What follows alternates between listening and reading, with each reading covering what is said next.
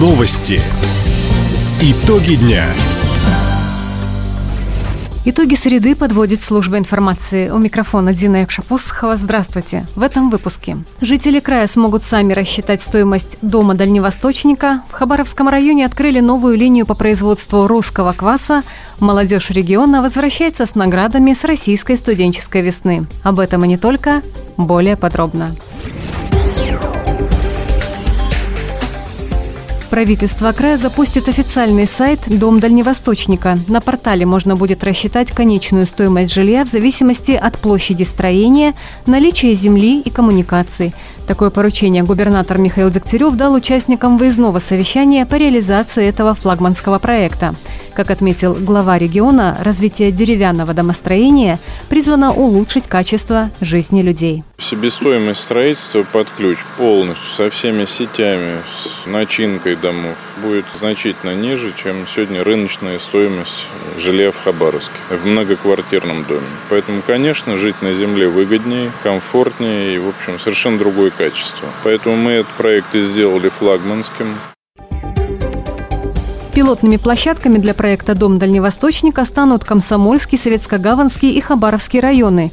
Землю под застройку будут раздавать через муниципалитеты или предоставят на коммерческих условиях в ипотеку. Проблему оттока молодежи в вузы других регионов обсудили сегодня в Хабаровске. В Законодательной думе края прошло заседание в новом формате. Кто участвовал в дискуссии и какие сделали выводы, расскажет наш корреспондент Иван Силадий. Брейнсторм-сессия «Я выбираю свой край» новую форму поиска решения актуальной проблемы оттока молодежи опробовали в Законодательной думе края. Участники мозгового штурма, представители парламента региона, рабочая молодежь, руководители профильных министерств и учебных заведений.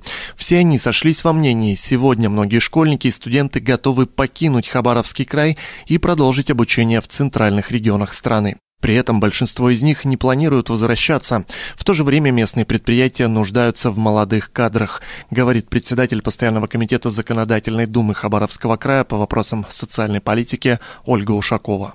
Нам, конечно, нужны с вами трудовые ресурсы. И ни для кого не секрет, что на сегодняшний день в Хабаровском крае каждая отрасль экономики испытывает достаточно серьезный дефицит. Вот решение этой проблемы очень много существует моделей и привлечения с других регионов, но тем не менее мы сегодня должны поставить с вами акцент использования нашего потенциала, потенциала нашей молодежи. Одним из решений проблемы участники назвали тесную связку абитуриентов учебных заведений и предприятий. Школьники должны быть уверены, что не только смогут получить в своем регионе диплом, но и найти достойную работу.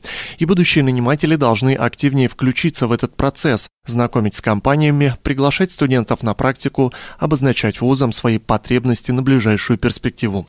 Всего на встречу высказали свыше десятка различных предложений. Об итогах рассказывает председатель Законодательной думы Хабаровского края Ирина Зикунова. Мы понимаем, что у нас должно быть стратегическое такое видение, мы понимаем, что у нас должно быть воспитание регионального имиджа, у нас должны быть перемены в молодежной программе, а, все-таки должны больше обращать внимание на высшее профессиональное образование Министерства образования и науки и региональной власти а, в продвижении возможностей финансовых и бюджетных возможностей наших а, университетов. Эксперты брейнсторм-сессии отметили, что такой формат работы оказался полезным. Теперь участники намерены перейти к воплощению принятых решений. К другим темам. В городе Вяземский по программе «Тысяча дворов» на Дальнем Востоке благоустроят четыре территории. Современные мини-парки появятся по адресам Ленина 40, Карла Маркса 56, Казачья 28, Коммунистическая 5Б. В течение ближайших месяцев здесь установят детские площадки, домики, качели, горки, тренажеры и турники, обустроят и тихие зоны для отдыха и настольных игр. В региональном МинЖКХ отметили, уже заключены контракты с подрядчиками, началась закупка материалов и оборудования. Дизайн проекта и локации согласованы с местными жителями. Напомним, по проекту «Тысячи дворов» наш край получил миллиард 121 миллион рублей. Благоустройство каждого нового пространства обойдется в среднем в 7 миллионов рублей. В селе Тополево Хабаровского района наладили новое пищевое производство. Здесь открыли линию разливного русского кваса. Оборудование приобрели в Ижевске. В технологии изготовления свои секреты. Особый вкус напитку придают два сорта свежего хлеба. Его пекут в поселке Корфовский. Предприятие в Тополево готово производить до 10 тонн кваса в сутки. Напиток продается в специальных цистернах-бочках дизайна советских времен. Внутри пищевая нержавейка и специальная оболочка, которая позволяет сохранить вкус и прохладу. Напиток можно купить без магазинных накруток у производителя. Правительство России расширило действие Пушкинской карты. Теперь молодежь от 14 до 22 лет может ходить по ней в кино почти на все российские фильмы.